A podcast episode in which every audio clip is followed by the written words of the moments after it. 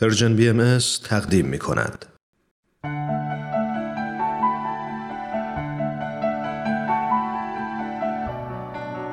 آیه های ملکوت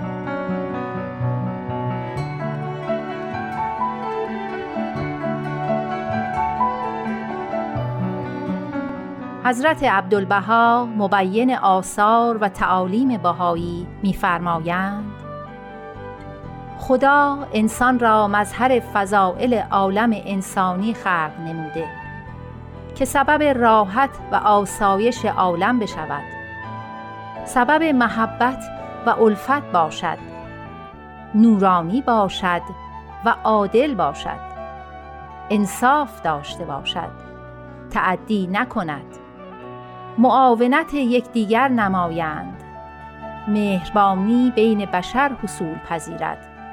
خدا اینطور می‌خواهد. سبب سعادت عالم انسانی و عزت بشر این است.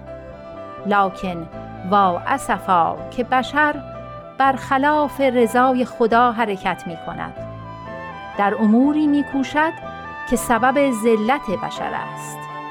سبب رسوایی عالم انسانی است.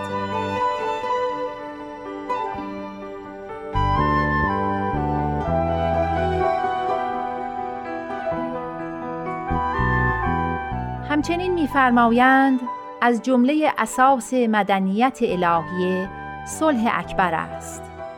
از جمله اساس مدنیت روحانیه وحدت عالم انسانی است. از جمله مدنیت روحانیه فضائل عالم انسانی است.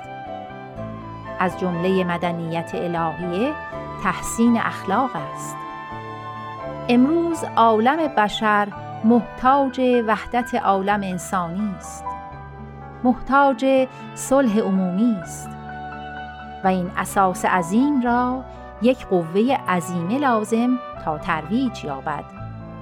این واضح است که وحدت عالم انسانی و صلح عمومی به واسطه قوه مادیه ترویج نشود. به واسطه قوه سیاسی تأسیس نگردد. چه که فواید سیاسی ملل مختلف است و منافع دول متفاوت و متعارض. و به واسطه قوه جنسی و وطنی نیز ترویج نشود چه که این قواع بشری است و ضعیف.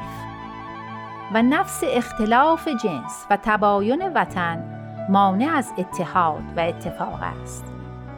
معلوم است ترویج این وحدت عالم انسانی که جوهر تعلیم مظاهر مقدسه است ممکن نیست مگر به قوه روحانیه مگر به نفسات روح القدس.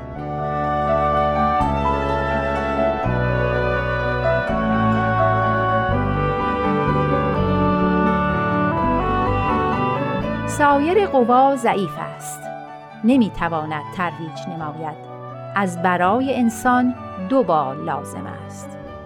یک بال قوه مادیه و مدنیت جسمانی است. یک بال قوه روحانیه و مدنیت الهی است.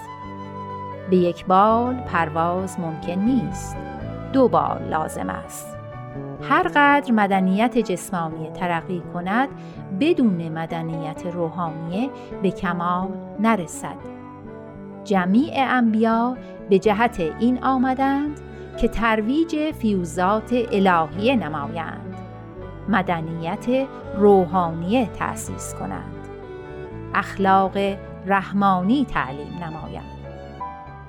پس ما باید به جمیع قوا بکوشیم تا قوای روحانیه غلبه نماید.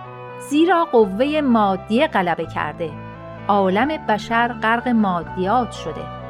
انبار شمس حقیقت به واسطه شیشه های رنگین دیده می شود الطاف الهیه چندان ظهور و بروز ندارد.